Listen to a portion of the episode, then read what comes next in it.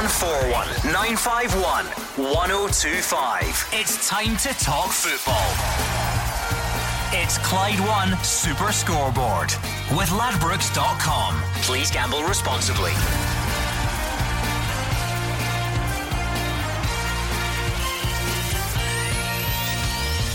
Good evening and welcome to Clyde One Super Scoreboard. Celtic return to winning ways with a 2 0 win against Partick Thistle as Brendan Rodgers targets at least a 10 point lead by the end of the year. Bruno Alves wants Rangers to handle the pressure of playing at home, but they're away to Kilmarnock this weekend where Stevie Clarke doesn't want his team to show them too much respect.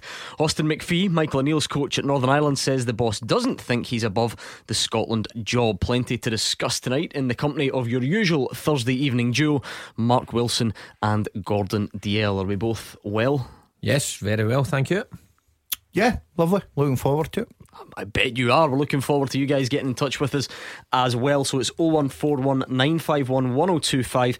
Let us know what is on your mind. What about this for starters, though? Everyone was perhaps expecting or looking to see what type of reaction Celtic would provide after that first domestic defeat under Brendan Rodgers. So let us know. How did last night compare to the type of reaction you thought Celtic would produce? 0141 951 1025. Or, of course, we're on Twitter at Clyde SSB. Mark you were at the game. Mm-hmm. Tell us about it. Well, uh, once again, it was job done from Celtic back to winning ways. Not at their sparkling best for large periods of the first half. Um, Thistle did make it difficult for them, were well organised. And Celtic found it difficult to create chances in that opening 45 minutes. Um, and it, you just felt the longer the half wore on, Thistle were getting a wee bit deeper and Celtic were going to get a chance. But what I didn't expect was the quality of the first goal because it was an absolute belter. You know, Armstrong did it about 10 minutes earlier. He drove past a few left foot and it flashed across goal. When he took that touch, um, again, you think he's going to do the same, but found the far top corner. And after that, it was it was relatively simple. It came out the second half. Thistle had a wee bit of a go. But Celtic again got the second goal um, at a good time, and, and once again it was job done. And then Brendan Rodgers made changes. It was nice to see some of the younger guys and Jonny Hayes getting a bit of game time. But you know, well done to them. Everyone expect uh, thinking what was going to happen, how were they going to react to it.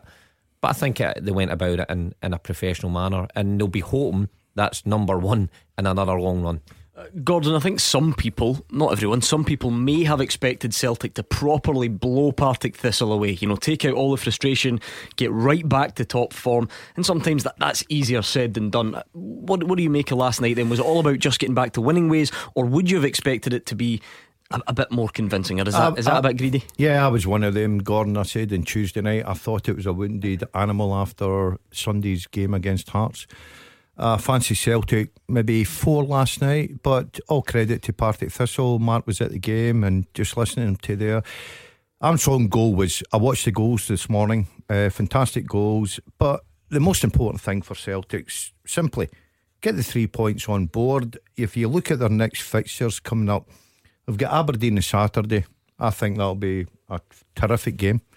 They've got Dundee and then they've got Rangers the following week. So it's a very important week coming up for Celtic. But the most important thing for them was after Sunday, yeah, I think everybody was expecting a backlash of three, four, maybe five. 2 0, three points on the board, and move on from there. Celtic fans, what did you make of your team's reaction? Was it what you thought it would be? Were you expecting more? Or anything in between. 01419511025. We are on Twitter as well. Let's hear from Brendan Rodgers, though. He says he's got one more target for Celtic to achieve before the winter break. As we mentioned, a 2 0 win last night, back to winning ways, and the manager says they're now on course to fulfil their objectives. If we can, sort of three targets really coming towards the uh, by the 30th of of um, of December. If we could win the League Cup if we could qualify for Europa League, and if we have double figure advantage by the time we arrive, you know, out of the winter break, then we've had a brilliant season. Okay, if we don't get the double figures, as long as we have that gap, then that'll represent uh, an outstanding start for the players through qualification for Champions League and, and everything else and winning the, the League Cup. That would be uh, that would be a great, great end to the year for us. Might just be me, Mark, but it's not often managers are, are clear with how you know how many points they want to rack Yeah. up between now and a certain time. Brendan Rodgers choosing to do it there, so he says he wants a, a, a double figure advantage, so ten points and above by the end of the year. As Gordon Yeah. mentioned, three games to go, so it's five points at the moment. That would obviously require you know a victory against Aberdeen at the weekend stretches it to eight points, and then you're looking from from there on in. Perhaps needing to, to get some, some other teams dropping points along the way. So he was very clear there about what they want to achieve between now and the end of the year. Doable. Yeah, of course, it's doable, um, especially when they've ticked two of the of the targets off the list already. And I, me personally, I don't think Brendan Rodgers would be coming out and saying this just now if it wasn't for the the defeat the other day. You know, I don't I don't think they have to be defensive at all because one loss out of seventy is is phenomenal. But you know, I just feel he's he's kind of came out there and says, "Well, we've marched all our targets." He, he doesn't. Eh? Of course, they've marched all their targets, but I, I think he's just letting everyone know it's nothing's went. You know, wrong here on a big scale. It's one defeat, and we're well on track But is to that, why, is that why he's come out and said it, Mark, after Hearts? Because you're right, what- if he'd beaten. Hearts. I don't think he would have said anything. Yeah, exactly. So why is he coming out and saying, well, we'll get three targets, two already in the bag? Very easy to say. Right, I'm not having a go at Brendan Rodgers, but would he have come out with that statement if they'd have beaten Hearts? I don't think he would have. Davy is in Springburn. Davy, last night then, was that the, the type of reaction you expected? Aye, uh, it's good to get back to, to winning ways, as, as we're saying there, but I was like, I was like to put a point to, to Mark. You there, Mark? Aye. Yes, here. Aye. Mark, listen, uh, it's about the, the Celtic build-up play uh, for, for the back, right? Um, it's obviously been going not too bad, but I just, I just feel it's, uh, it's starting to get a bit slow and deliberate. Uh, it kind of looks as if teams are getting a bit wise to it. They're kind of, uh, they're kind of cutting us a wee bit. They're, we're giving them time to reshape and uh, count, counteract it. I also feel that Boyata and Craig Gordon, I, I think at times they're quite, they're quite uncomfortable with it, especially when, when teams' press is quite, quite high up.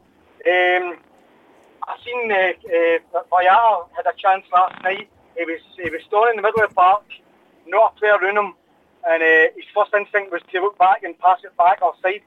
You know what? I, I Yeah. kind of feel as if we should be going forward. I mean, the the kind of shining light for me uh, on that topic was the, the 83rd minute. The big boy Ajer, uh, don't know if you remember it. He came the ball and he Yeah. ran and he ran and he ran. And you know what? We actually created something for it. All right, we didn't score, but I would I would kind of like to see more of that. I don't know uh, how you feel about yourself. I remember the, the point you mean about Kristoffer Ajer, yeah, ran almost the full length of the pitch and, and Griffiths got a shot away. I, I, I think the build up play at the back is something that obviously Brendan Rodgers has brought to Celtic, and it's something that he did down south with Liverpool. Uh, where you get your two centre half splitting, and you'll often see Scott Brown dropping in and taking the ball to make a three, allowing the fullbacks to push on. And I think that's where you get a lot of joy with Kieran Tierney and Lustig on the other side because they're so high.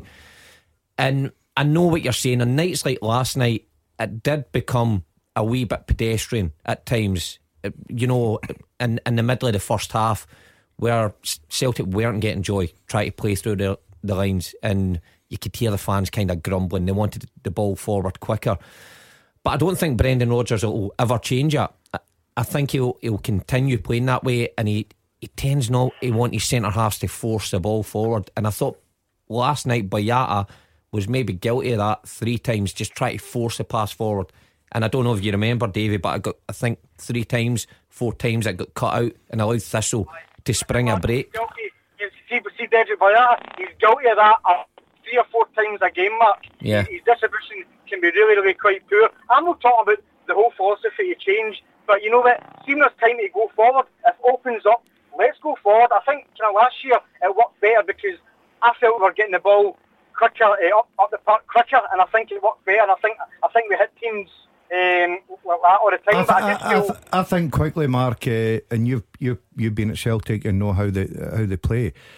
I think if you if you drop off, uh, which a lot of teams have done in the past, especially at Celtic Park, and they they allow the two centre backs to split, they allow, as you say, Scott Brown to come in, they allow the two full backs to go touchline, and Craig Gordon's then got millions of choices to go and play.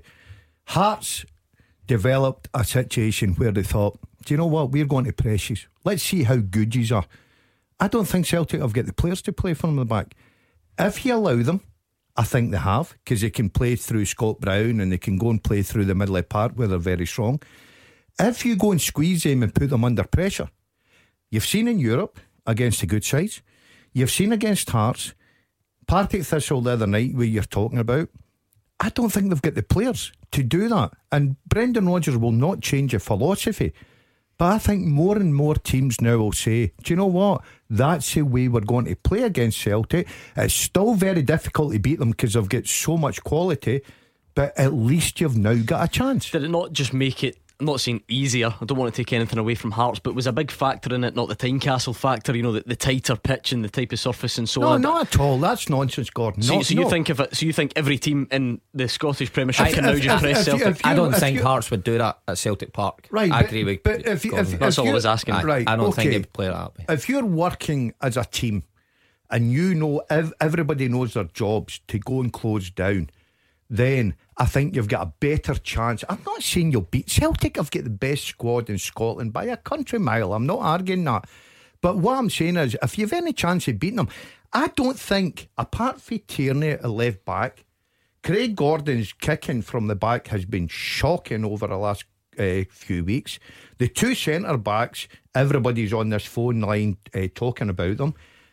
Lustig it right back, I don't think they play out for the bank if you go and squeeze them. Uh, David, just stay there. I'll get your thoughts on this in a minute because we'll hear more from Brendan Rodgers. Remember, it was Stuart Armstrong and Kieran Tierney grabbing the goals last night, so the lead is up to five points ahead of Saturday's game against second placed Aberdeen. Rodgers says the players reacted perfectly to losing that unbeaten run. You define yourself as a team whenever you uh, you have disappointment, and then what your reaction is to it. And I thought tonight the players reacted very, very well. It's always going to be a, a tricky game. You know this this game last season we we, we only won one 0 and drew one each here against Partick, so we always knew it was going to be difficult. But um, I thought we came through it very well. It's so so tough for the players. You know what they're asked to do. You're virtually playing back to back seasons. It's absolutely incredible what they're putting into to the, the energy they have to put into games. And, um, and and tonight I thought that it took us a wee bit of time to get going, of course, and, and, and find our range. And but you see the condition of the players, how stronger they got as the, as the game went on. So uh, and we have to do it. You know, there's there's certain parts of the, the team and where you need that energy and you need to be dynamic and. Uh, and the players showed that this evening. So, um, so yeah, very pleased. We created more than a, a few other chances to get more goals, but uh, but what was important for us tonight was keeping a clean sheet. Lots of tweets coming in. Rostradamus says Rodgers either knows of or is expecting a bid for Dembele not starting and coming on, perhaps to avoid injury. John Paul Monaghan says good professional performance, back to winning ways. Young Ajer again impressed. Hopefully he gets a run in the team. Now, Mark, there was another a big talking point that happened towards the end of the game. Partick Thistle have issued a statement um, this afternoon. This is in relation to Gary Fraser. Partick Thistle player kicked the ball into the crowd. Celtic fans and players clearly weren't happy at the time. So the statement, I'll, tr- I'll, try and paraphrase some of it. It says during the closing minutes, Gary Fraser, in a moment of frustration, kicked the ball into the main stand. He intended to hit the wall at the front, but the ball ended up hitting a supporter, which is inexcusable. Gary has phoned, spoke to the spoke to the supporter. He's issued a personal apology and he's invited the fan along to, to watch a game when Celtic go to Firhill. Gary deeply regrets his actions. He apologises. A moment of madness and stupidity, so on and so forth. Yeah, well, okay, if Gary Fraser has apologised and, and went through all all that rigmarole, uh, inviting people down, that's fine, and you've got to say, okay, you know, he's apologised, and, and and that's that. At at the time, being at the game, I thought it was shocking. I, I really did, um, and it, you could see everyone around you. Everyone was taken aback by it because it was it was so close uh, to the supporters and the and the the power it was kicked in to the crowd. It just took took everybody aback, and I thought it was poor afterwards. His reaction also, you know, if it's a moment of madness, you hold up your hand. Oh, sorry, I apologise. He turned away. He had a wee spat with Kieran Tierney. Continued to walk away. Had a run in with Scott Brown, and then he, he kind of had head loss for a, a, about another five minutes after it, where he had another run in with Tierney and another run in with someone else, and uh, you know, you're thinking it's it was such a poor incident. But the only thing he could do was come out and apologise and and do what he's done. But at the time, um, I thought it was it was out of order and it was uncalled for. Davy and Springburn, you, have heard the apology there from Gary Fraser. Is that good enough for you as a Celtic fan? I, think, well, I, I, I kind of I kind of agree with Mark. Uh, I kind of watched him after it, and it was I it, it was kind of it was kind of kind of having a wee go, and he, he certainly didn't look look uh, quite apologetic just after the incident. But obviously, obviously the the, the clubs put a bit of pressure on him. But I I, I kind of feel I totally agree with Mark. He's a professional player, there's, there's totally no excuse for that. I was a bit shocked and all, to be honest with you. To be fair, Mark, um, people can jump to conclusions if they want. I'm not saying that, that Davy's wrong, but you know, there's nothing to suggest that, that Partick Thistle put pressure on him. People may want to believe that, but how do we know yeah. that Gary Fraser wasn't upset by this and didn't want to issue the apology himself? It's a bit unfair to jump to that yeah, conclusion? Of course it is. But what I said there and what Davy says, his initial reaction after he he did it, you would think he would hold his hands up because he's he's only 10 yards away from the woman. I think it was a lady that got smacked in the face with a ball. You know, your initial reaction would be hold up your hands. Look, I'm sorry about that. But he didn't. He turned away, had a go. So have you have you never been in your career, Mark, that you've done something? I'm not. I, I didn't see it right, so I'm not defending the lad. You've seen it back now, though. Yeah, we showed you. Yeah. yeah, but have you never been in your career where you've done something that initially you, you it doesn't register because you're caught up in the emotion of playing football, and it's not until you get in at half time or full time you sit down and think, I was wrong there. I, I, I made a mistake there. I'm not defending Gary Fraser. Only Gary Fraser will tell you if he meant that, Gordon. Right? If he means it, then it's terrible. It should never happen. It says he didn't, so yeah. But I'm saying to Mark, and, and, we've played football, we've been in the emotions, we've been in that time where you're one to one, where everything, you know, your your your bonus, your, your you know bills, everything, just everything that, that comes with being a footballer. You still got to earn a living, and you do something.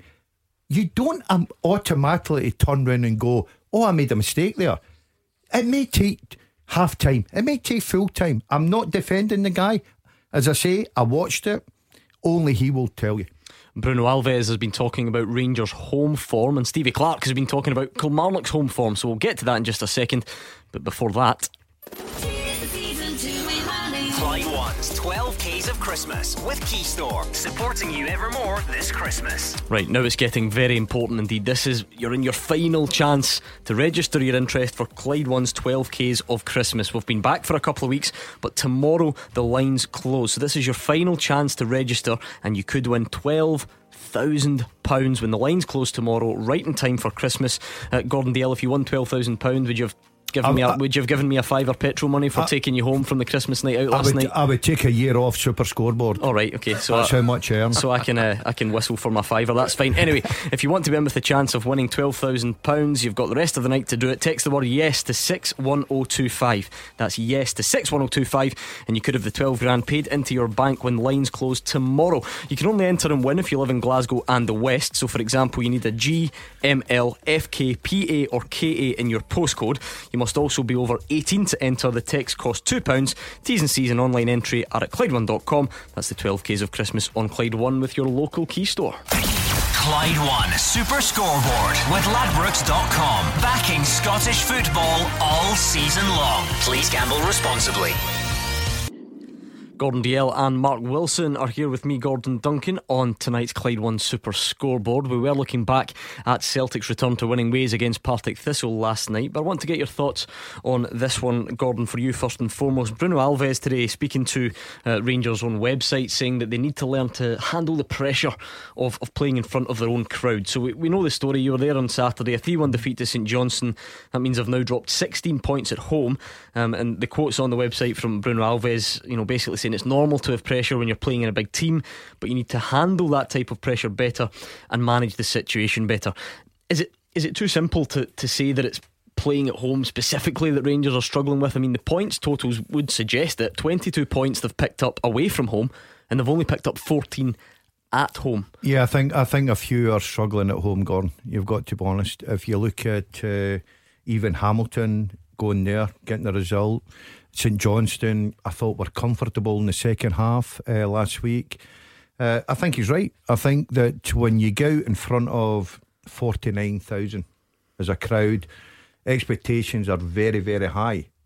Mark's been there at Celtic. You've got to raise your game. You've got to take the criticism and even the boos at half time when you walk in and it's nil nil and Rangers fans are expecting more off of you. I think you've got to be big enough and brave enough, and that's why you play with clubs the size of Rangers and Celtic. Some people say that you've got to fit the jersey. Um, I look at some of the, the Rangers players and I don't think that's a, the situation with them. Mark, think back to some of your sticky spells, perhaps at Celtic. Was it difficult to, to play at home? Is, is that Yeah. is that a thing, You know- or is that just something that people from the outside You look know at? what, Gordon? Uh, You probably remember those times more than you do the triumphs. You know, more than the the trophy days and you know things like that and great victories in European games. The times that are so difficult when you're coming off the back of being beat after a few games and. You know, you play a, a sideways or a backwards pass, and the grumbles and groans comes, and it's quite difficult. But you are you are brought to a club like Celtic or Rangers because the manager or the people that run the club think you've got enough about you to deal with it. It's it's not about talent. All these guys have got talent. There's no doubt about it. But you have to show more than talent to play for Celtic Rangers. And people always always said to me, "Oh, great, you play for Celtic. It must be dead easy. You go there sixty thousand. You pass the ball to great players, and it, it's not as simple as that. You need to take responsibility. And sometimes when a game's not going well, you need to grab others around you. And Gordon's right. I, I look at some of the Rangers players just now, and they're just not dealing with it. Well, don't give Rangers too much respect. That's the message from Kilmarnock boss Stevie Clarke ahead of Saturday's meeting between the sides. Remember, it was a draw at Ibrox when the sides met that signalled the end for Pedro Caixinha at Ibrox. Clarke is more confident now that their home form has improved. We'll see, we'll see what we can do back here at Rugby Park. You know, it's, it's nice to win the last two home games. It sort of puts to bed a little bit the fact that we, we can't play here and we can't win here. So we'll aim to continue that at the weekend. For me, the first engagement came when we, believe it or not, when we lost 3 0 here to Hibernian. Uh, it was a really strange night where we played well. The, the supporters stood and clapped us off the pitch. Most of them stayed to the end, clapped us off the pitch. And, and I feel that was that was the first step in the, the little recovery, if you like, of the of the home form. Uh, we obviously disappointed with a slow start against Aberdeen the following home game, but quickly made amends for that. A resounding win against Partick and backed that up with a, a really tough fought win against Motherwell. So it'll be a different game this week. Obviously, Rangers have been up near the top of the league all year. Their, their recent results against Aberdeen tell you how good they can be on their day, uh, and we have to be wary of them. But certainly treat them with respect, but not to respect them too much. Uh, let's speak to Tom in Johnstone. He's a Rangers fan. Hi, Tom. How you doing? Hi, Gordon. Hi, Hi, Tom. panel. Hello. Right. Uh, just ask the panel uh, uh, what you thought about Steve Clarke being considered for the, the Rangers job before he went to Kilmarnock, as he has worked for Mourinho at Chelsea and also at West Brom and Reading. Bearing in mind that there's no compensation at all, as you would with Derek McInnes. Just what, see what the panel thought about that. Well, quite simple, Tom, is Steve Clarke wasn't spoken about because of his reputation as a number one in England. In fact, when he got the job at Kilmarnock, what he said was, I'm very grateful to be given another chance in management. He's always been a terrific number two. Uh, he's come up to Scotland. He's an Ayrshire lad. Uh, he's went into Kilmarnock and he's doing very, very well. But it's the same. uh, You know, a couple of months ago when Tommy Wright was doing well with St Johnstone, it was well, Tommy Wright should be the manager, Derek McInnes should be the manager. It seems to be with everyone that the minute a, a club manager has got a couple of results together, oh, well, hold on a minute, why did we miss out on him? Um, I think Stevie Clarke is quite happy at Kilmarnock. Oh, of course. Listen, Rangers' job's a big job, uh, but he was never considered because of because of his past record as a manager down south. He's now up in, in, in Scotland and he's doing a j- mm. good job at Kilmarnock. Let's see what he does. I don't particularly think that because you've managed in the top league down south, that should automatically uh-huh. make you qualify to just come up to Scotland and manage, you know, a club like Rangers or, or Celtic. What you know, about, I think what about the job he's doing now, though? I think no, I think he's doing be- very well. I think he's doing very well. But I, I think a lot of the, and I'm talking about Rangers just now because obviously Celtic's got Brendan Rodgers. When Rangers are looking for a manager, it seems like any manager that's been sacked down south, oh. people are going, "Oh, get him in. He'll do Yeah, a great Tony job Pulis. because he's managed in England." and I don't think that should be the case. I, I think there's other guys. I think there's guys in Scotland. I think Derek McInnes, of course, oh. that's dead now. Very good manager. But people were wanting a manager who's managed in the Premier League down south oh. because it was more glamorous. Doesn't mean he's a better manager. I just thought that he's, he's got more experience uh, from being down south than McInnes and Tommy Wright. That was all, you know. Yeah, I mean, li- listen, whether we like it or not, it's obviously perceived to be a higher level of football, and Yeah. therefore it looks good on the CV. And not only that, I suppose other things, and I'm just playing devil's advocate here, comes with it, you know, increased contacts, which may enhance your But, recruitment but, but ask the question, and so Gordon. on. Ask the question. Uh, what, what sort of job does Stevie Clarke do in England as a manager? What was his success? Yeah, pretty- and you look pretty at Paul, decent to uh, begin with it at Paul, West Brom, was it not? Paul Clement, who was Clement, yeah. yeah, sacked, and he was at Real Madrid. You know, and you think he should come and he'd be great. He Real Madrid, and he, he won all sorts. They won the European Cup there and that as a number two. Yeah, but again, he he kept Swansea up last year and did a good job. It's changed now, though. That's what I'm saying. Just because you, you I- I'll flip it on its head. You're saying just because you've been down the road doesn't mean you're good. I'll say just because you're sacked doesn't mean you're bad because everybody gets sacked now. No, no, yeah, you're totally right. The, how short managers are in a job is a joke, no doubt, uh, no doubt about that. But I just think when this Rangers job's up or any big job comes up in Scotland, it always seems to be let's see the first guy who's who's managed or been a number two at a decent club down south. You want to come back in there, Tom? No, but okay, panel. That was just just asked a question. That was all it was. That satisfies you. Good man. No, anytime, Tom. That was Tom, a Rangers fan in Johnson. Uh, Davy McGlinchey's been in touch. I don't know if he's if he's thinking the same incident I am and he's got the names mixed up, but he says uh, Mark Wilson has a cheek talking about Fraser of Thistle. I remember he knocked out Carlos Cuellar with a shot and didn't apologise. That was a that wasn't a shot. That was a pass. is this true or is, is he thinking about Papac? I think he's thinking about Papac. I can't remember Cuellar. That goal that you because I scored, didn't have many shots. That goal you scored that nobody remembers because the managers had a wee barney afterwards and nobody really Yes, cared who that's scored. it. And Pretty did much. you knock Even he out can't somebody? remember. I didn't mean it. yeah, it was a Didn't pass. it. It was okay. a pass. aye, and it did you was a cross. apologise? Did you apologise? I did actually. I did apologise What, after half-time? after my TV interview. He was standing there. I did apologise. There you are. Well, You're- not apologise. Sorry. I asked if he was all right.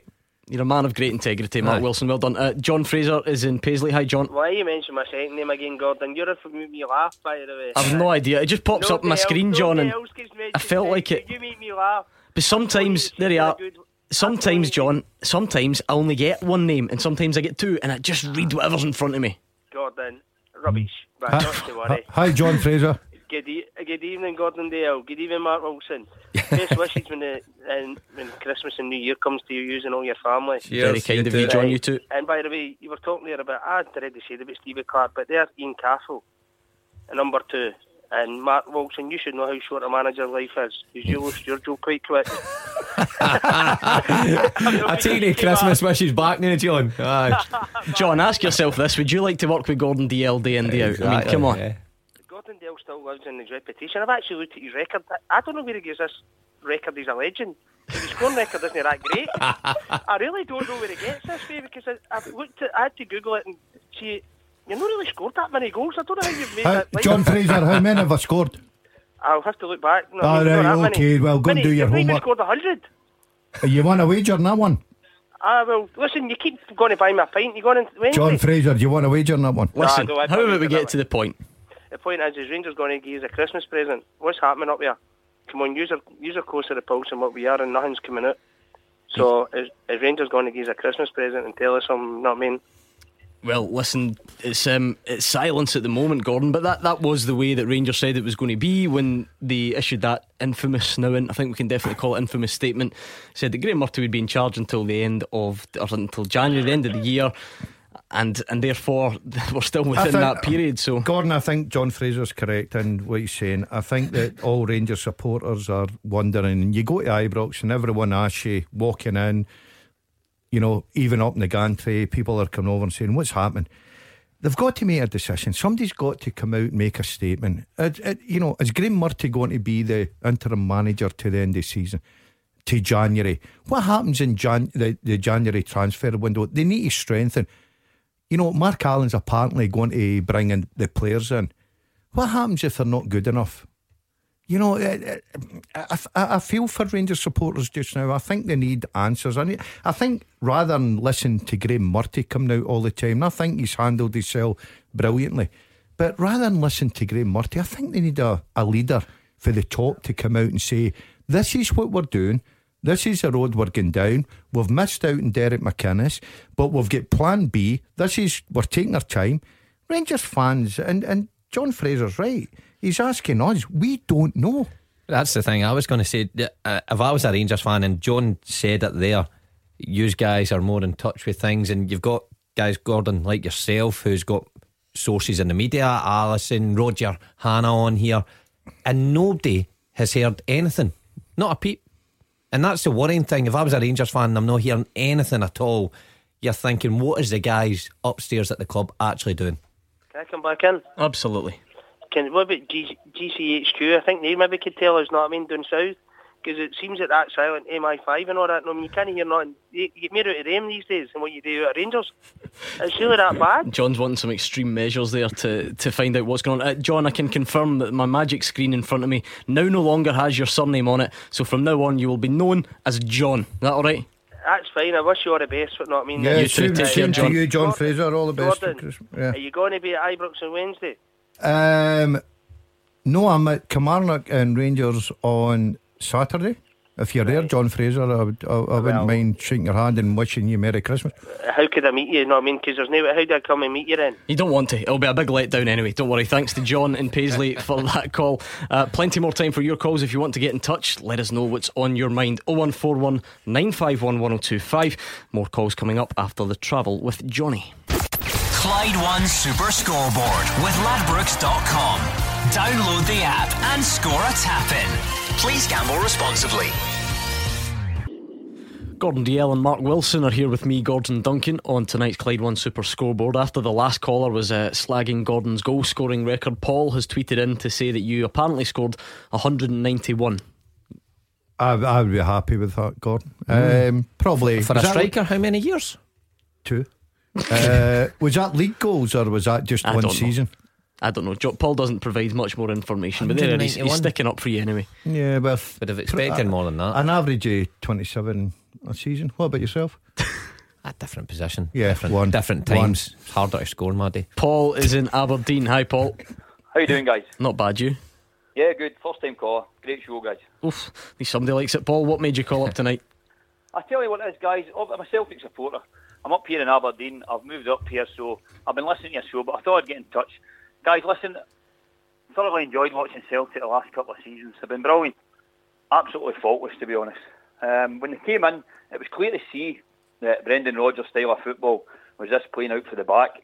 And although it is hard to criticise the man, and I wouldn't even dream of it, I just think, I mean, even at the start when they played the, fir- the first couple of SPL games, I thought, right, they're playing out for the back, that's great. But I didn't have much confidence in that Dyla side doing that because he only brought in a couple of signings. But I'll be honest, they surprised me, and they did, and they've been brilliant. However, when they've came up against teams, and I thought at the time, in the Champions League, when you come up against a team that has got a high press and they're capable of keeping the high press on up the pitch, I just it surprises me that there isn't a plan B. You know, it surprises me that when you find yourself in a game where a team have got the edge on you and they're high pressing you all over the pitch, I just it surprises me that there isn't a plan B, and, and I know that's his philosophy. I just wonder what your thoughts on that. I tell you, actually, another thing, Big Craig Gordon gets a power of uh, criticism, and uh, and I think it's it's not. I can't I can't understand why, because I, I've not seen a goalkeeper who has to take so much um, responsibility with the ball at his feet, especially in, in Scotland anyway. And I just feel I think he does a great job because what I'm trying to say is you look at Scott Brown or MDL from that midfield, they give the ball away and it's fine. You know, they'll, they'll probably get it back. He gives the ball away, it's a goal, he's slated. So when you think about it, the big man's not lost as many points, to be honest, on his own. I just feel, and even the boys at the back, Big Simunovic, you know, these boys are put under a lot of pressure because of the style that we play. And I just feel a bit, some of the criticism's a bit unfair to these guys. And I just think, is it time maybe that maybe Brendan starts looking at a plan B and getting the team up the pitch? Well, Paul, I don't think he will change. I don't think he'll ever change because if you see the way Liverpool team played and you go back over his career, the other teams, he, he's never going to change. I know what you're saying. I, when teams press you, why not turn them sometimes? And I know it's unfashionable. I, I know some people don't like it, but Celtic have got the ideal front men to do that. You know, you've got pace and power with Dembele, you've got Griffiths who's always on the move. Even Edouard, I think, has pace in behind when he runs the channels. It's on to do it if teams press you high. Um, but going back to it, I think I think Brendan likes to play this perfect passing game. And you know what? I, I do agree with you with Craig Gordon. I think he does come in for some serious stick, and sometimes I think he doesn't deserve it. He's obviously been told to play a certain way, and it's hard to to change your, your whole game. You remember Craig Gordon years ago, wasn't it? Wasn't he renowned for a goalie that would take the ball at his feet and go out the other way?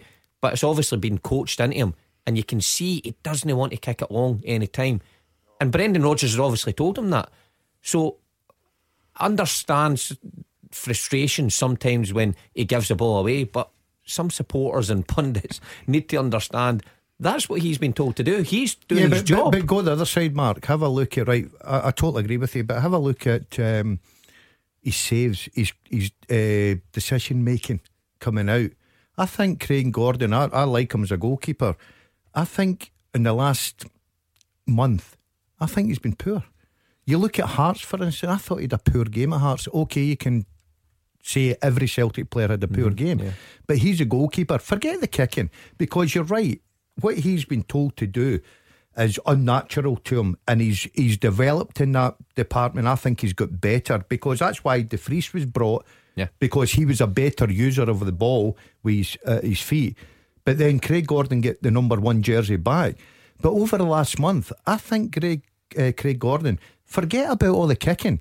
Have a look at his displays. I think his decision making has been poor. Uh, Paul, I know you say at times you would you would like to see a, a plan B. Paul, Uh, is it not worth considering that perhaps it's Brendan Rodgers' dedication to Plan A, which which brought all the success that you've mentioned? Whenever questioning, I, I just feel a club like Celtic, when you're in so many games, there's not every game you could play a certain way. I'd like, I'd love to think we can, but here was Hearts at the weekend. They played the high press on us. I'll be honest, the first team that I've seen in the SPL that nearly managed it, they really done it. Aberdeen in May in the cup final. They pressed pressed us. To be honest, I felt they were a better team until maybe the last 20 minutes when, when they tired. But when Celtic come up against a team who can play that high press for a long period, is it not? Would it not be sensible maybe just to say, right, let's not, they're, they're nearly in our 18 yard box, let's knock it over the top here and get a bit of success and get the team, especially in the Champions League, because they're playing this out at the side, rolling out to the side, and the teams are hemming us in. And when we lose the ball, we're pretty much in our own box.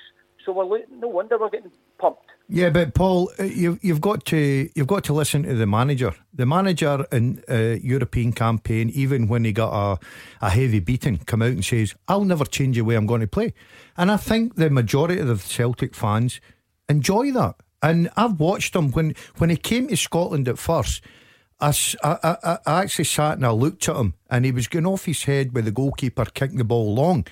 And the fans were getting frustrated, and he came out and said, if you go back the, the, when he came, he went back and said, Look, this is the way I'm going to play. And I think you've got to hand it to the, the, the Celtic manager because you've got the great Lisbon Lion like Bertie Auld coming out in the paper saying, I'm delighted I'm now enjoying my football at Celtic uh, Football Club again. I'm, I'm delighted to sit there and enjoy it. So I think the majority, I can understand what you're saying, but I think the majority of the Celtic fans appreciate what Brendan Rodgers is doing. You're amusing me on Twitter tonight, folks, because everyone seems to be googling Gordon Dalziel's scoring record. But, mo- but more importantly, at Larson39 says, just check Gordon Dalziel's wiki. It says he's 55. No way. No, uh, 55 goals. Uh, Stephen is in Renfrew. Hi, Stephen. Uh, good evening, uh, gents. How are uh, you? Gordon, Gordon, and Mark. Hi, very Stephen. well. Yourselves? Yeah, can't complain, Stephen. Um, uh, j- just to pick up on uh, your last caller, um, uh, a lot of Celtic fans think they've not got a plan D, but they have, and it's the down to Brendan Rodgers. Um, it's in Kristoffer Ajer, and uh, every time he's, he's put that Celtic jersey on, he's never let them down. If you look at his uh, sort of history, all his games. Let me ask Mark. What, what let me ask Mark Stephen before you get to your second point. What, what he made of of Ajer last night? Because a few tweets have Yeah. been coming in as well. I like Ajer. Uh, says it numerous occasions. I think I've seen him maybe five times, maybe so four or five times. I've been impressed, and I seen him once at right back against Hamilton last week, and looked a wee bit uncomfortable going forward, but fine. But last night, I thought he looked strong. Um, had a, a relatively tough first half with Miles Storey, who was always trying to nudge him, running behind him, but dealt with it. Probably should have scored, but again in the right position. And then a previous caller, can't remember who it was, said the, the time he got the ball on his edge his own 18 yard box, drives all the way, powerful again, plays a nice pass. I think he's he's a player that Celtic would uh, would look to keep. And you know, the talk about compare uh, fitting the bill. I think Ajer is. Where's, it, where's his best young, position, Mark? centre half. I think centre half, but I've heard a lot of people saying he can play centre midfield Well, as Brendan well. Rodgers was, was very clear when he sent him out to Kilmarnock on loan. It was to play as a centre half and, and to develop as a centre Yeah, half. yeah. So I, I think that's where he's best position. I just think he's got that physical, you know, stature um, to really be a commanding centre half. Well, if that if that's the case, then you've got to ask the question: Why is Celtic went out on the transfer market and brought in another Yeah, centre half? yeah, Well, yeah, bringing bringing someone who's 32 and experienced in might help Kristoffer Ajer. Maybe. Uh, Is he or, going? Is he going to get in the team, Gordon? I don't think so. or the other question: Why play Boyata so much instead of Ajer?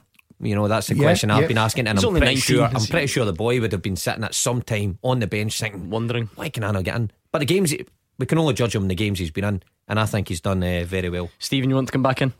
Uh, yeah, yeah, just pick, pick up on the point about Kristoffer Ajer. I've actually watched him come through development uh, from Ronny Deila's country because my sister stays in Haslam and the local team is um, Stabæk and uh, there's been a few Celtic players that came from that area and it's because of Ronny Deila.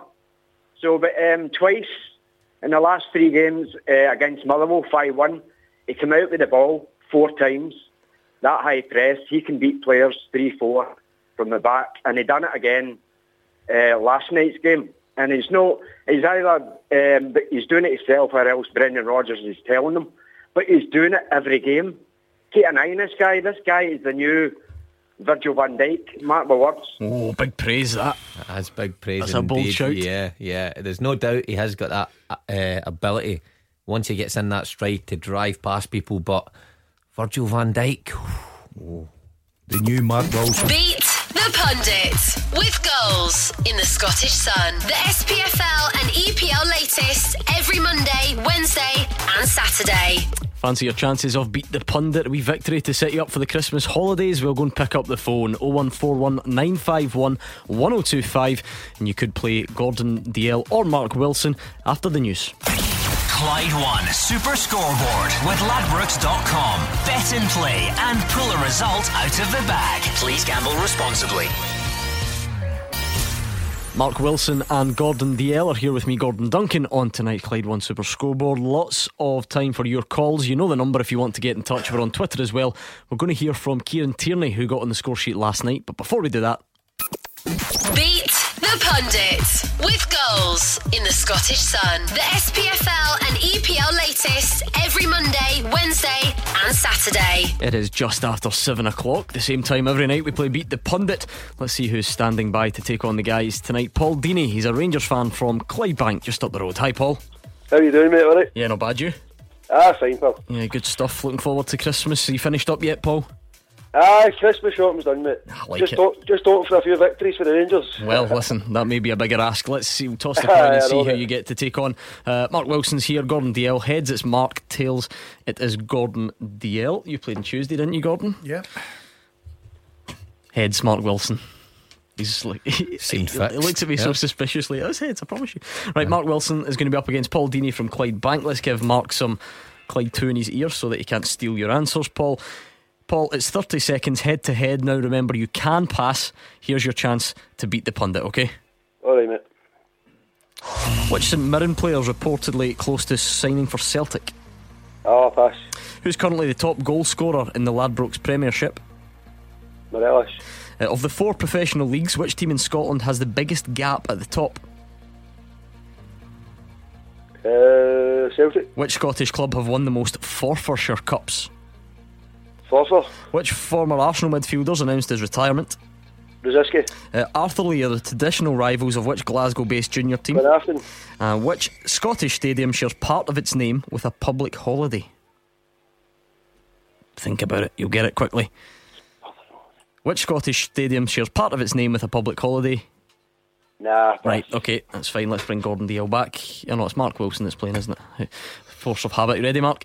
Yes. Same set of questions. Okay. On we go. Which Celtic players are rumoured to be close to signing for Celtic? A St Mirren player. What? What's St Mirren player Oh, close to be signing Lewis for Morgan. Celtic? Sorry, my bad. Who's the current top goal scorer in the Ladbrokes Premiership? Oh, Leigh Griffiths. Of the four professional leagues, which team in Scotland has the highest gap, the biggest gap at the top? Here. Uh, which Scottish clubs won the most Forfarshire Cups? Dundee United. Uh, which former Arsenal midfielders announced his retirement? Pass. Arthurlie are the traditional rivals of which Glasgow based junior team? Pollok. Uh, okay. Oh, great guess, by the way. And I was going to give you an extra question since I Aye. made a mess of your first one, So but what I don't happened? think I'll bother. No. Um, what did, Why? Why you know, not? You know the way Why you not sometimes you trip over your words. Did, did I say which Celtic Which player's Celtic been player rumored? Oh, former? okay. Aye, go sign for Celtic. No, I Yeah, didn't- come on, boys. I didn't even realise until until you you stared blankly at me, but we got there in the end. So um, let's go through them, Paul. Hold on. Am Paul, I not how getting you- an extra question? Paul, how are you feeling about that? Yeah, I think Listening. I done no bad, mate, He did honest. not bad. He did not bad. Let's go through them. Uh, which St Mirren player is uh, rumoured to be close to signing for Celtic? It is Lewis Morgan, 1 0 to Mark Wilson. Who's currently the top goal scorer in the Ladbrokes Premiership? Morelos. It is Morelos. So Paul equalises 1 all. Of the four professional leagues, which team in Scotland has the biggest gap at the top? I'll go for Mon- Montrose Area. It's Ayr. A complete guess from Mark No Wilson. chance I knew that. Goes 2 1 up. Which Scottish clubs won the most Forfarshire Cups? It was Dundee. So none of you got that right. Um, which former Arsenal midfielders announced his retirement? Thomas Rosicky. So that means Paul equalises again. Rosicky, yep.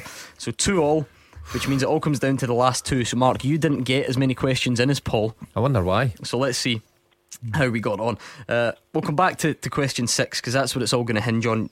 Which Scottish team shares part of its name with a public holiday? Paul? No, I never knew that, man. Easter Road. Oh, See, gee. just a wee tricky one. Uh, yeah, Jesus, right that if enough, Paul. Um, and coming, but all comes down to this one. Then it's two all. Arthurlie are the traditional rivals of which Glasgow-based junior team? I should know this. Arthurlie, I would do. It's no Pollok. It is Pollok. Is it? I can't believe Paul.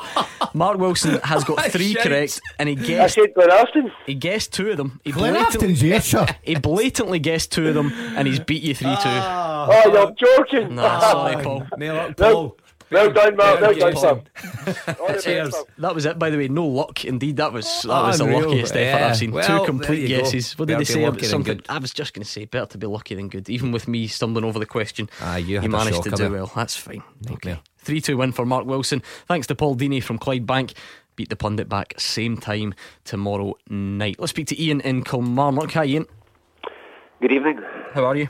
Very well, thank you. What's on your mind tonight, Ian? Just, just on my mind, wanted to talk to the panel, but a wee point they made earlier about Stevie Clarke. Mm-hmm. I, f- I just felt the panel didn't quite recognise him as a good number one, and he was a fantastic number two. I understand that, but he took West Brom to their best ever Premiership placing, and I think that's worthy of note. Also, he's got a better head-to-head record against Brendan Rodgers, and I think that's also worth a wee bit of recognition. That's the point I was sort of trying to make, Ian, just to, to balance it up with the guys, because this notion that if you've been sacked by somewhere, you're all of a sudden a bad manager, just that doesn't really fit for me in this in this day and age that managers get sacked so much. Gordon, would you would you concede that taking West Brom to seventh place is a fair achievement? Well, I, what I look at quite simply is when Stevie Clarke got the Kilmarnock job, he was honest enough to come out and say, I'm very grateful for having another chance to be a manager. Now, yes, Ian's come out with a, a start there that he took West Brom to the, the, the best finish. End of the day, he gets sacked. But that's that's my point. But Everybody gets sacked. No, not right. Well, Arsene Wenger's not been sacked. So you're going to pick one example Well, of well, every manager on the well, planet. Would you want I've- me to name a number of good managers who have been sacked? Then? Go on then. How many do you want? Jose Mourinho's been sacked. No, he's not. He's left clubs. Right, um, But I just feel that um, Stevie Clarke, he's come up to Scotland. He's doing a terrific job, Gordon. He's only been here a matter of months. And all of a sudden, because he gets Kilmarnock a few results, it wasn't. Look, look, let's get back to something. We were inundated calls. The papers ran it in the back, uh, back pages of every paper about Ian Cathro being this wonder coach. It should be the manager of Rangers. This is what he's done. He was at Newcastle. He's been at Valencia. Everything. He went to Hearts and failed miserably. Well, Ian Cathro also had not finished seventh in the English Premier League But, but as a that manager. do- but that doesn't mean Steve Clarke is the guy to go and take Rangers. No, I, did not, I didn't say that either, but I'm just I, I asked you to acknowledge that that was a decent achievement. No, I think I think Stevie Clarke is doing a terrific job at Kilmarnock. But am I going to shout from the heavens that he should be the Rangers manager? No, I'm not. No, that's what I'm saying. I, I'm not either, by the way. I'm, I would just ask you if seventh with West Brom was a good achievement. Yeah, yeah, of course it is. That's, that's all I was looking Took for. a while there we to got get there in the into end. Ian, you want to come back in? Yeah, g- guys, the point I want to make is that he is a very good football manager, and I don't think that's been recognised. I have not mentioned Rangers. In fact, Rangers is the last thing I want to mention because I don't want him going anywhere near Rangers. You know, he has come into Kilmarnock, he's re energised a poor team. He strikes me as a very humble man who has got great managerial skills and he's re energised what was a poor team with the same players. You know, wait until he brings one or two in in January. And I think Kilmarnock will be a good bet for the top six. Yeah, certainly looking in good form at the moment, Mark. And a point, a point that we made earlier about you know sometimes, and no, I know this doesn't always work, but sometimes when you get a manager who's been at a perceived level, then sometimes they can attract a certain calibre of player. And, and for instance, we've heard the reporters on a Saturday raving about the impact that Mulumbu has had since he came to Kilmarnock, and that strikes me as the type of signing that could only be made because of Stevie Clarke. If I, that makes sense. I think that, yeah, yeah, I, I agree with that. Um, the point I was making earlier wasn't about Steve Clarke as a manager because, again, like Ian says there, I think he's doing a terrific job and a very good manager. The point I was just making was the, the whole Rangers point. It shouldn't automatically be assumed. But I get your point there, Gordon. I think when you've got a certain calibre, and I think that's what the attraction is for Scottish clubs to go after these guys because they can uh, they can bring these players who trust them because they've maybe worked with them down south or they've they've heard of their reputation down south. So there's no doubt that's a plus point for Kilmarnock, and it might be the same at Ross County. Owen Coyle, who's managed, um, you know, a, a number of clubs down south. He, he's he's got a good reputation, and it's it's a real plus point for the club. And Ian's right. He's he's come in there and he's transformed a team with the same group of players. You wonder what's to come when he can get one or two in January. Ian, how do you see this weekend's game going? Obviously, things have, have changed in the last couple of weeks where all of a sudden it seems that Kilmarnock can, in fact, win at home. Well, I've watched Killie for 40 odd years, and uh, every time you think we're playing well, we play the old firm, it doesn't always work out as you would hope. However, tomorrow, I think we've got a chance. I, I, I think. I think you've got a great chance tomorrow. He's brought experience in, you know, Mulumbu in midfield, he's got Alan Power fit, and I, I think he'll have a good good chance tomorrow. He, he's got him playing good football. Every time a Killie player's got the ball, they've got two players to pass to. That was not the case before. And and the players want the ball now, and they move into space. So I, I think I think we've got a chance tomorrow. Uh, I'm not overly confident. Don't go tomorrow, Ian. Just don't go tomorrow. This is Thursday. Don't go tomorrow. No, I'm a day ahead myself. Don't you worry. right. Thanks very much. That was Ian, the Kilmarnock fan in Kilmarnock, talking about Stevie Clarke's record and looking ahead to the game at the weekend. Let's hear from Kieran Tierney. He says he's happy to leave it to others to set the targets uh, in terms of goal scoring. He was on the, the score sheet last night, the second goal in the win over Partick Thistle, and he said it was the perfect response to losing that unbeaten run. That's free for the season. That's my new record, so I'm happy with that. Um, the gaffer sent me a target, but I'll not tell anybody that, so I'll hopefully hit it and I'll let you know. Double figures? Nah, nah, not yet. um, obviously, I got one my first season, two my second, and one free, so I'm happy with that so far. I think we knew we had to bounce back and give the fans something to cheer about. Um, I thought we did that. I thought it was a dominant display by us, and we're comfortable. You, you always want to win every game. Um, we knew the run had to end at some point. Obviously, very disappointed in how it ended. Um, but as a squad, you're, we'll be judged on how we bounce back from that, and I think we've done very well. We had to raise it to come into the game last night. We knew they were going to be tough to break down. Um, and Aberdeen will, will be a very tough game as well for us. You, you never expected that Celtic to get beat 4 0. Um, so, yeah, we're obviously very, very disappointed with how we played and how we performed, but um, we bounced back well. Uh, the obvious question there. What, what, what is a suitable goal tally for a fullback? I'm looking at Mark Wilson's stats here. Aye, very good. because someone sent them in on the Oh, back of Gordon Ah, right. So, mm, listen, my arithmetic's not what it could be, but a quick glance would tell me you were probably about a one in twenty-five man. so there we are. all right Kieran Tierney's that. got That's all right, three. Kieran I was, Tierney's uh, three one, for the season. one year at United, I think I got 11. Four. Dundee United, aye, in my early time. So, Oh, okay, fair aye, so I, I took the penalty. 11? So, so, aye. In Yeah. one season. Mm, maybe. Maybe I'm Um, on, that. on a serious note, though, on a Yeah. serious note, um, you talked a lot about the quality of the first goal, Stuart Armstrong. It didn't even really seem like there was a, a shooting chance on. Mm. He found the top corner, but the second goal, a lot of Celtic fans were happy with that as well in a, in a different way. Brilliant goal. Um, and I think, you know, you could see that coming because the start of the second half, there was a few of the moves between Tierney and Sinclair. Um, even Lustig came over one time uh, and Armstrong and, and, you know, lovely little interplay. And it was just that that sharpness and quickness. And Sinclair and Tierney, the way they play together is a joy to watch. You know, they know each other's runs, they know exactly where each other are. You know, Tierney gives it to Sinclair, and his run is inside the fullback. You know, usually a guy would run outside the defender and try and go, and he ran inside him. And Sinclair still has to find that pass right enough because it's, uh, you know, it's a tight area to play it in. But Tierney's first touch is brilliant, sets him up, and a great finish. And, you know, three for the season.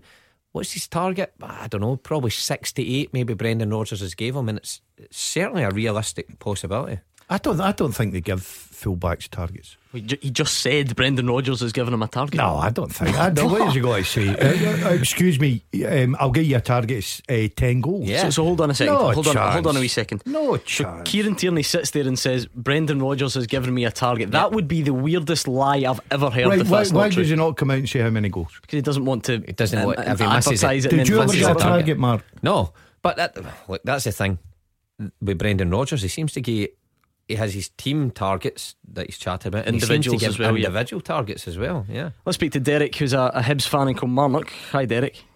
How you doing, boys? Uh, merry festivities to you when it comes. Yep, same to you and the family, Derek. Uh, I was just going to say a wee uh, thing about Bobby Williamson there. I heard that earlier on that he's uh, been suffering from cancer and the boys been getting through treatment. Yeah, I was going to mention it before the end of the show, Derek, but this seems like a, a good time to, to mention it, I'm sure. Um, it's- well, great, guy for Hibs. He brought a lot of the young players through, and, and Tony Mowbray took over. But he was a brilliant servant for Kilmarnock, a great football player.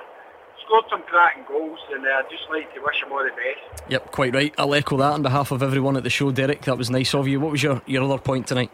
My point was just I'd heard through the grapevine there's a, there's a lot of things going on about the transfer window in January, but my big concern with myself and a Hibs fan is uh, the fact that John McGinn might be going to Celtic.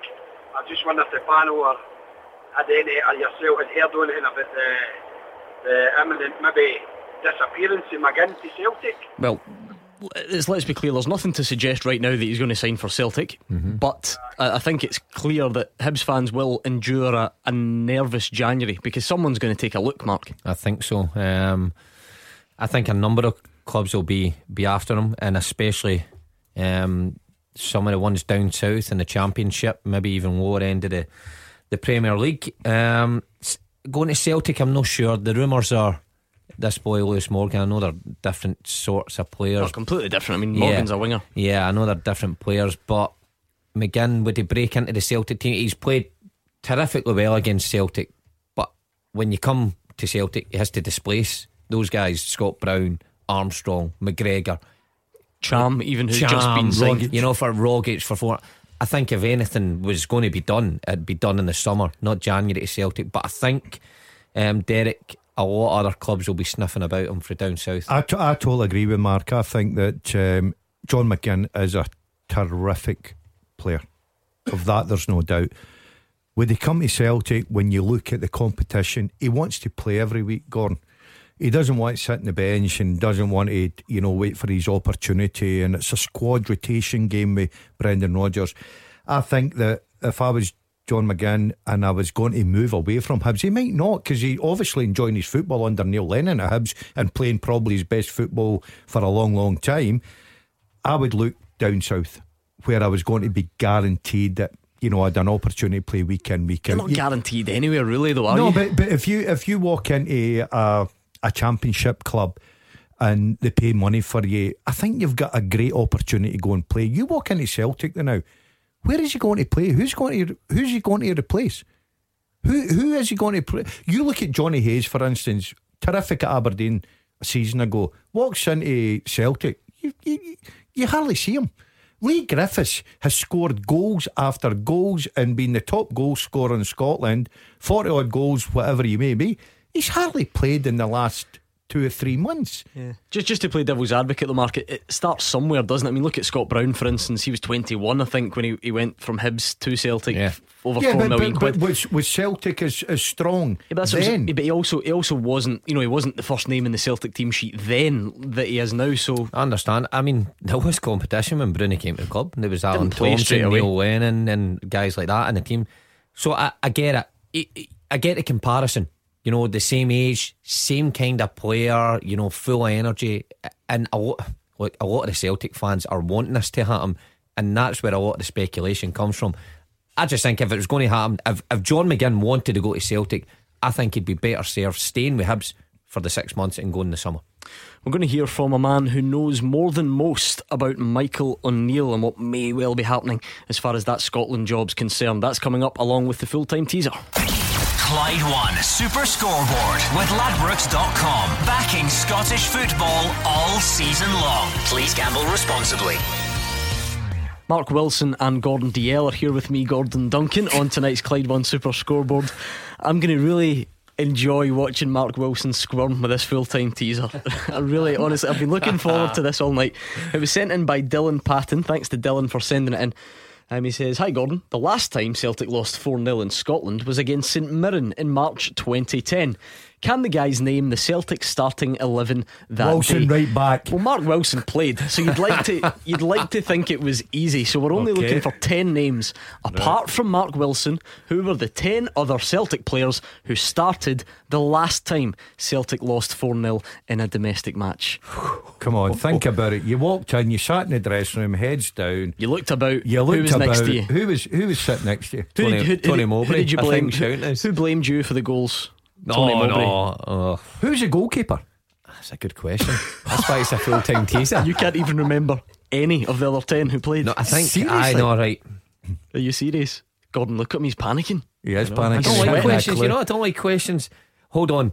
You must be able to name one of your Keane. teammates that day. Robbie Keane. Robbie Keane. Yes. Well done. Well Good done. start. Well done. Right, he was up front. and all that. What I was going to do was I wasn't going to tell you yes or no as we go along. I was just going to try and Oh, make full you. 11, no Will chance. you struggle with that? Not right, a I'll, maybe, chance. I'll make it a bit easier for you then. Oh, And, where uh, they are. Right, okay. Who? Got one. Centre half played beside me. Oh, got one. That's a You've good got one. Te- you've got Josh Thompson. Ah, he's going to get these. If he got no, no, no, no. If, no. if he got Josh Thompson, I'm confident because that was a tough one. That was a tough one. I'm impressed with that. I must No, admit. no wonder he get beat 4 0. Wilson and Thompson. Edson Braafheid. Ah, he's flying. All that talk at the start about panicking. There we are. We've got three so far: Josh Thompson, Edson Braafheid, and Robbie Keane. I'm maybe not going to tell you as we go along if you've got them or not because I've not got him. you know, I've, ne- I've never heard of him. who Mark Wilson. Edson Braafheid I've never heard of him. played in a World Cup final. No I'll World have you Cup know. final. Seriously? Came through Bayern Munich on loan. and played in a World Played- Cup final, and you've never heard of him. Played a couple of games. I've never heard of Mark. Let's speak to Stephen in Paisley. He's a St Mirren fan. Hi, Stephen. Hello, Gordon. Hello, Gordon. Hello, Mark. Hi, Stephen. Uh, thanks for ta- thanks for taking my call. No problem. Um, I just want to get back to this uh, Lewis Morgan situation with uh, Celtic. Apparently, reports are coming in at uh, three hundred thousand pound. Uh, the young boy's going to go, uh, but someone is going to hold him uh, to the end of the season. Uh, sorry, I've got a sore throat at the moment.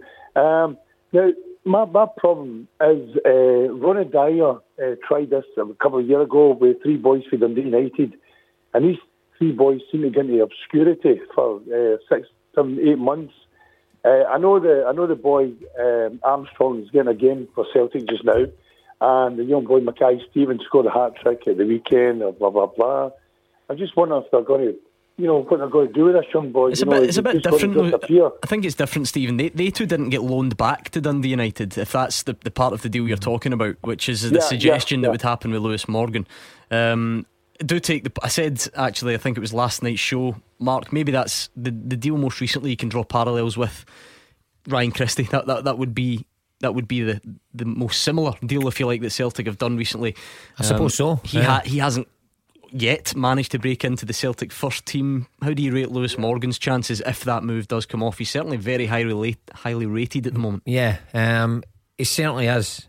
If, I, if I'm honest, if I was him, I would look at Ryan Christie and and see what a quality player he he is and how he struggled to fit in. Now, I know he could come back and and fit in, but I think it it's unlikely that Ryan Christie will have a big future at Celtic. I must admit. Um, so I would, I would, if I was Lewis Morgan, I'd be looking at that situation and going, "Is that going to be me? Am I better than him? Can I force my way in?" And it might turn out that he is, but I'd, I'd give it some serious thought before I, I decided to, to move on. On the flip side of that, Gordon, the, the players generally not sort of back themselves and think, you know what, why, why can't I go there? Why can't I force my way into the first team? I believe in my ability and I'm going to go and try and make it happen. Yeah, when a team like uh, Celtic and Brendan Rodgers comes calling, Gordon, it's very hard to walk away from and say, well, you know, I'm playing with St Mirren every week. To go and sign with Celtic is a is a massive step for them. But Mark's right. Sometimes you've got to just take a step back, sit down, and say, right, I would love to play with Celtic. I'd love to go there and work under Brendan Rodgers. But what is my chances of going playing? You've got, especially at a young age, you've got to keep playing football. Ryan Christie's went to Aberdeen. Ryan Christie's Aberdeen's best player, but he can't force himself into the Celtic side. And even if he comes back, he's not going to get a game. And yet, you see him week in, week out Aberdeen. He's terrific. Uh, young Morgan, I think he'll just need to sit there and take stock of what's going to happen. It's very hard to refuse, like a club like Celtic. Stephen, you'll be best placed to tell us. Do, do you think he could make the step, Stephen? I, I, well, I totally agree. With, I, I totally agree with Gordon there. I, I just think you know the boy. The boy might know he's not going to jump into that Celtic first team. Obviously, um, now what the rumours are that we're going to keep the boy till uh, at least summer anyway, then move on for there.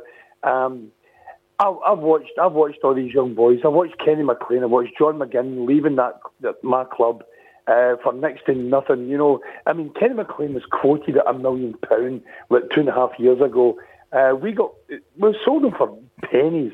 You know, uh, the only money we got from McGinn and McLean over uh, once the two of them left was because of the Scotland call-ups. You know, these these kind of uh, add-ons they have in their contracts nowadays. Uh, and I'm thinking, this this young boy, this young boy's going for three hundred thousand pound, and I'm thinking, no, this, this, boy's no. You're not going to hear for this boy for the next two years. Serious, if he goes to Celtic, you're not going to hear for this boy for the next eighteen months to two years. I guarantee this. Uh, it just it, it just strikes so much with the Ronny Deila thing. With it, you know, like I said, with the three boys for Dundee United.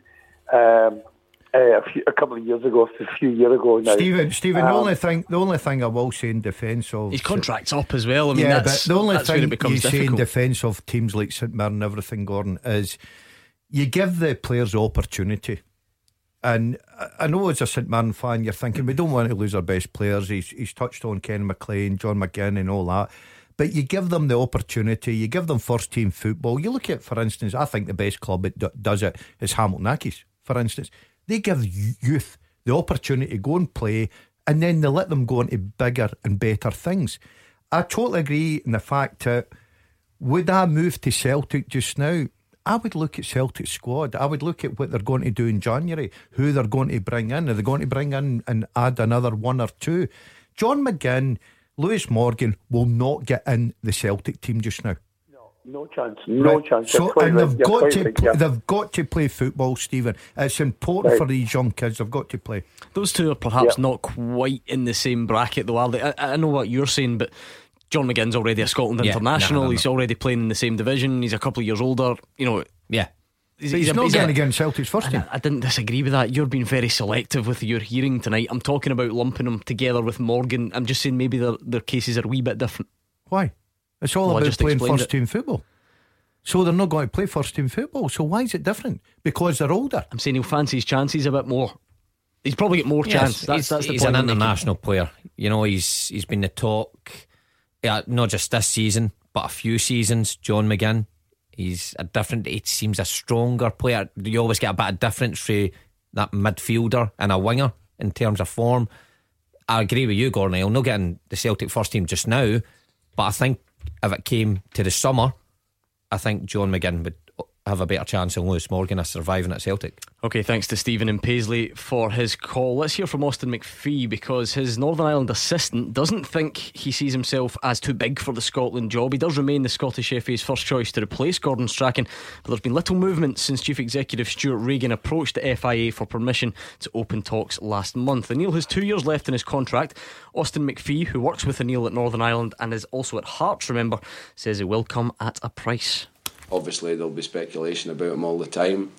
Um, right now, he's the, the national team manager who's uh, had the the biggest increase in, in world rankings um, globally. So this puts you on every board's you know stratosphere because he's taking them from one three three to twenty, an increase of 113 places. No other national team manager has done that. You know, some some boards in some more bizarre part of the world will will just pick up 442 magazine and see he's 39th on the and the man- the best managers in the world. They might phone the first 38 and they might say no, and then they might phone him. Who knows? So I think that he's, he's, he's going to be linked to lots of different jobs, and um, I don't think anybody would ever be above the Scotland job. I think you know Alex Ferguson would never say that he was above the Scotland job. I think that you know naturally he's now in a financial bracket, which puts you in links you with some jobs and not in others. You know, Brechin aren't going to come calling now because you know that's he, he, he's in a financial bracket due to the success that he's had. Um, I, I think that uh, you know there are there are pros and cons in, in in lots of different jobs, and I think that you know nobody would. Uh, if Alex Ferguson says that he's not above the Scotland job, I, I, I would. I've not asked Mike, Michael that specifically, but I certainly wouldn't say that, that Michael is.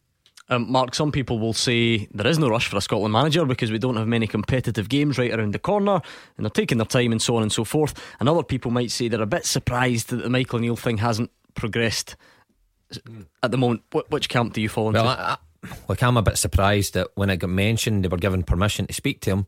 There's been no follow up from it. Um, I also heard Roger the other night, who knows a lot more about it than I do, saying that the SFA um, dragged their heels over things and work slower than some other organisations. So that's a guy that's been in and around the SFA and dealing with them in, in terms of media wise, and he understands that. Um, and he's, he went on to make the point that they're saving a wage. But why why make the move and ask permission if you're not going to follow up and do anything about it? You know, when when are they going to make a move then? Because it seems a bit foolish just to say, "Can we talk to this guy?" Because Michael O'Neill surely must have expected some sort of contact when you know the SFA asked for permission. You know, and he's sitting there going, "Well, maybe they don't want me." And if he gets another offer, Scotland's going to lose out on that. So I'm surprised that nothing's been done thus far. Uh, Anthony Neal's on Twitter. He says he's getting fed up with the Scottish FA dragging their heels and approaching Michael O'Neill. He fears it's only a matter of time before he gets snapped up by a big club Yeah. down south. How are you get on with this teaser? Remember, folks, if you're just joining us, we're looking for the 10 players who played alongside Mark Wilson when Celtic lost 4 0 to St Mirren in March 2010. You already gave me Josh Thompson, Edson Braafheid, and Robbie Keane. Uh, you want to start from the back, Mark? Who was the goalie that day?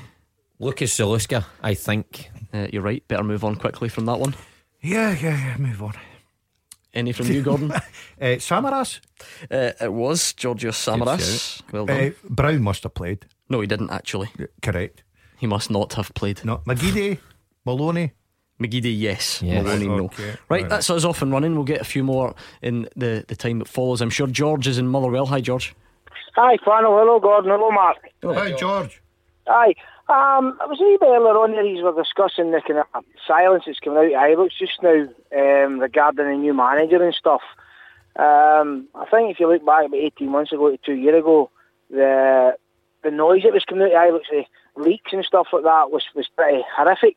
Um, but I think there could be maybe something working in the background um, regarding the manager, and maybe the director of football, Mark Allen, is maybe kind of looking at new players with this manager um, over this kind of length of time, and into the, into the, the, the kind of close of play in January um, for the start up again. What do you think? I think Rangers fans, Gordon, simply have to hope that's the case. Well, I've said I said on Tuesday night when we get a couple of callers in, Gordon. I think that Rangers fans deserve someone to come out rather than Graeme Murty and make a statement to the fans. There are forty nine thousand people turn up every second week. Say again, George. Gordon, do you think you know that they need to come out and make a statement in that Yes, way? I mean, do. Yes, I do. Because What- you're, what- cause what- Rangers why? fans are paying a lot of money, supporting the club, getting along there, and they're sitting week in, week out, and they're wondering. We've got an interim. Ma- the Rangers have got an interim manager. I've got to say we there because somebody will pick me up that. But they've got an interim manager, Rangers, right? So they've got to understand what is going on. Are they going to give Graeme Murty the job to the end of the season? Are they going to go and go for Plan B? George, at the end of the day, there's a lot of Rangers supporters. Every time I go along, along to Ibrox to watch a game and, and work for uh, Super Scoreboard, I'm asked constantly what's happening with this football club. I have no idea. We don't know, Gordon. Nobody knows in here. The press don't know. Roger Hannah, Matt Guidi, everybody, Hugh Keevins that's worked And some fans, some fans like George, I'm, I'm guessing, like it that way. That's fine. But other fans do. nonsense. No, you want to know if, if you're paying your money and you're going along there and supporting your club and you want the club to go forward, you want leadership. No, there's also There's no leadership. There's also a there's an element there. Obviously, fans quite like it when the press don't know what's going on. They they they, they sort of like that side of it, and I, I completely get that. But George, I think where Gordon's coming from is. You know, we, we get a lot of Rangers fans phoning this show and saying that they would quite like to know what's going on. Yeah, I know that, and, and obviously sometimes you, do want to. But I think what what my point was, Gordon, is that a few years ago, eighteen months to two years, remember everything was coming out of Ibrox. I mean, they didn't know who it was and all these stories. But what I mean, it's pretty good that nobody does know. There's nothing will get leaked out of Ibrox, if you know what I mean. But it doesn't George, George, hold on, hold on, what, hold what, on. what I'm saying, Gordon, is yeah, my point again is like there, there could be something on the background happening, and these leaks are they getting leaked out? If you know, do you know what I mean? Yeah, but there's a difference, George, between a leak and structured communication. That's But worth this bearing could in be mind. happening in the background, um, uh, Gordon, and that it's no, it's no getting out until Rangers finalise it. This is what it used to be like about 20 years ago when David Murray first took over the club. You, you would pick up a paper in the morning and the guy was signed. This is what I'm talking about. Uh, we think the board, the way they're, they're running it now, there isn't nothing getting leaked out the way that previous boards that run the club, these charlatans, of the so-called, running this club.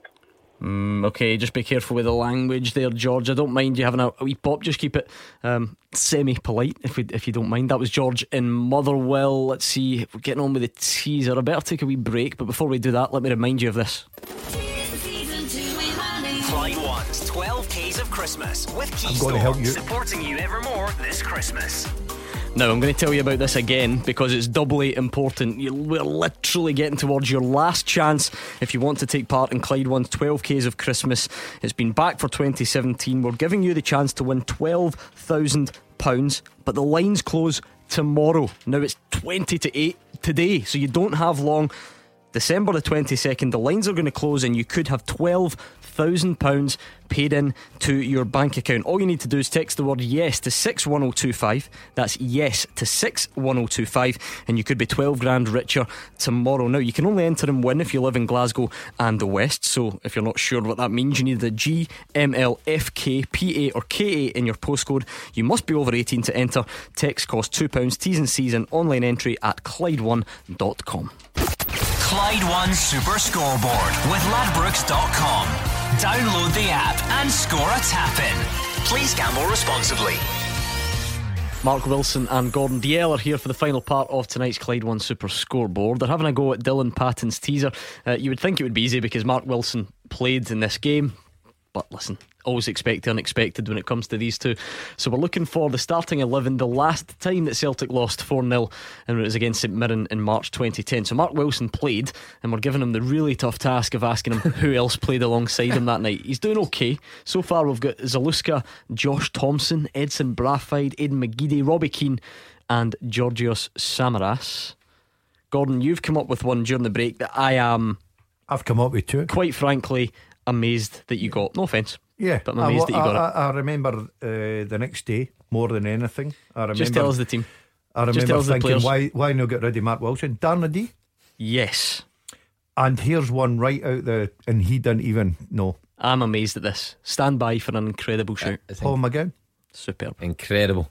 Paul McGowan. So you've only got two to get. Um, Mark, sorry to take you down a, a trip down memory lane that you, you won't want to go. That's That went down as one of the, the sort of infamous games of recent Oh, years for yeah. Celtic. What, what were your memories of, of that in the aftermath? I just I remember after it, uh, nothing much was spoke in the dressing room. I think we were on shock a bit. Uh, and then the next day, How can I keep my place? no, actually, getting back to the getting back to the ground, there was some supporters there who obviously weren't happy with us. Next day in at Lennoxtown, meeting held, and the manager came in and was fairly positive. You know, I'm I'm staying, and uh, we'll we'll get you know put this behind us. We'll go forward and let's crack on. And by the time I'd left Lennoxtown and got home, I switched on my TV. and the, the breaking news came up along the, the bottom. Tony Mowbray has now left the club. I'm thinking, 25 minutes ago, I was in a meeting saying everything is going forward and we'll forget all about that and we need to stick together.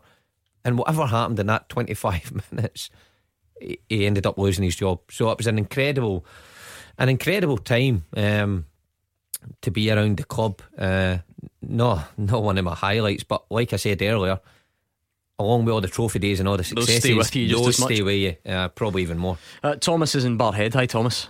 Good evening, guys. Uh, I'm going to deviate from the normal. I always phone up about my own team, but um, on this occasion, I'm going to phone up about the young Scottish players that I'm concerned about, and that's the likes of Lewis Morgan and John McGinn. I hear that Celtic are interested in signing them, and I heard Mark saying that perhaps young McGinn should wait until the summer. My concern is that Celtic recently have got a history of signing young Scottish players from provincial clubs, such as McGinn and Morgan. Um, you can look at Ryan Christie, Jonny Hayes, and Scott Allan, who's the, the most obvious example. Jonny Hayes is Well, not young or Scottish, but I do take I take your more general point, Thomas. Yeah, uh, uh, that's fine. It, it, what I mean is from, from Scottish clubs. Right, okay. But what happens is they end up languishing in the reserves. Now, all these players have had promising careers. They came to a grinding stop. And what I find, and maybe I'm being cynical, and you can accuse me of such, but I find it's almost like Mark had said that if McGinn goes in the summer, he can establish himself. Now, I've no doubt that come summer, with the Champions League money, Celtic will invest in a couple of big name, big money signings. I don't see John McGinn getting into the Celtic point at any point in the near future. And what I can see happening is, like Scott Allan, these players are then seem to be sold on at a profit, and that seems to be Celtic have their first team pool, and the young players or players such as Hayes that they're buying from other clubs, they then sell them on at a profit, and it's almost like a commodity. And I don't think it does these young players or Hayes, if they're more established, any good whatsoever.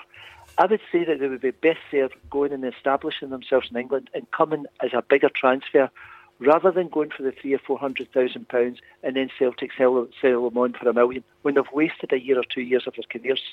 I don't think you can argue, Mark, with the examples Thomas Thomas points out. But at the same time, I'm wondering if if you put a bit of balance to this argument. You know, for every Scott Allan, there's a, a Stuart Armstrong Yeah. who becomes a mainstay of the team. You went from a, a provincial called provincial club to Yeah. to Celtic.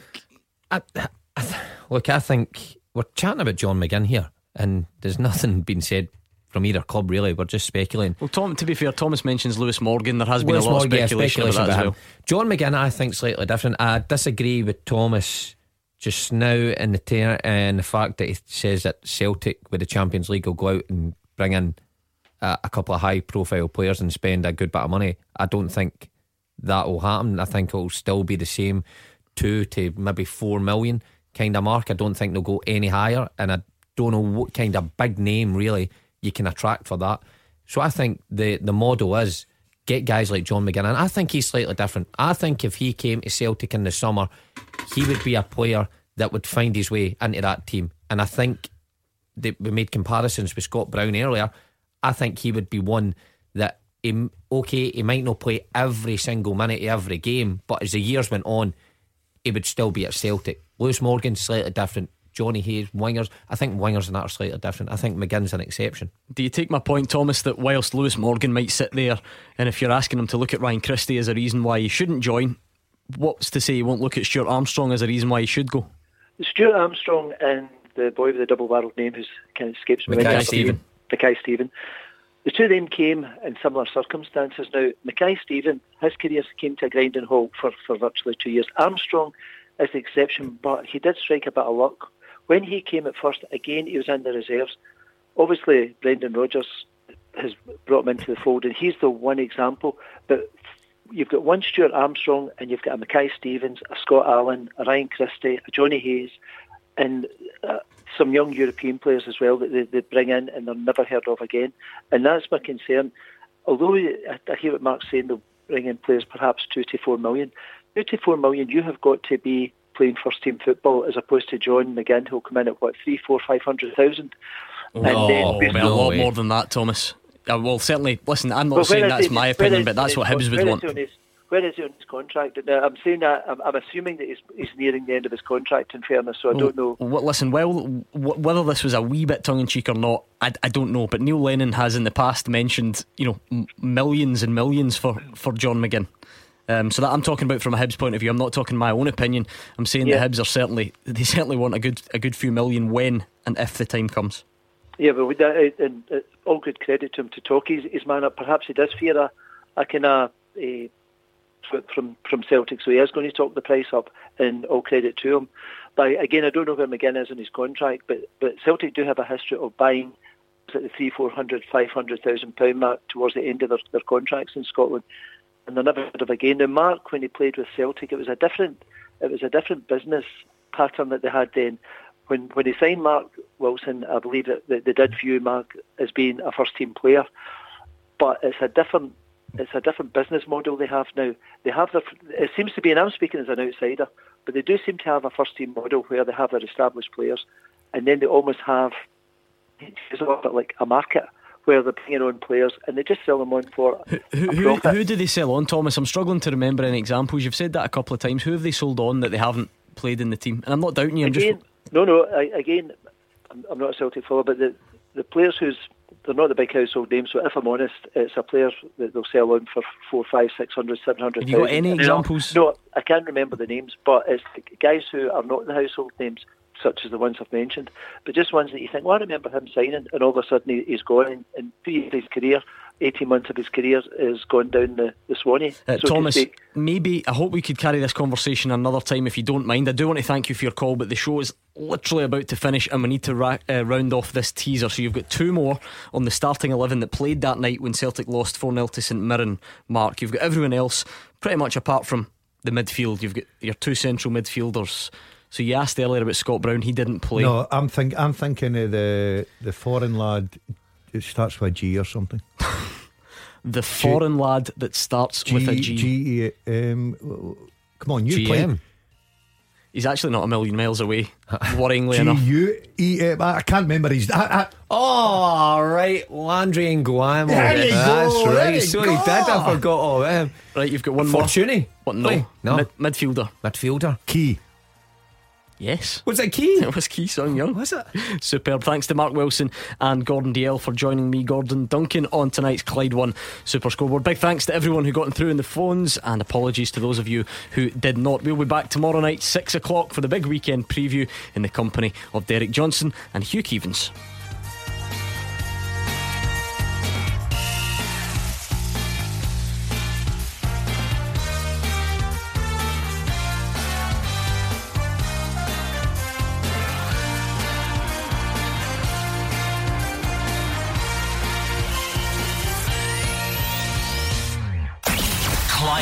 Super Scoreboard with Ladbrokes.com. Bet and play and pull a result out of the bag. Please gamble responsibly.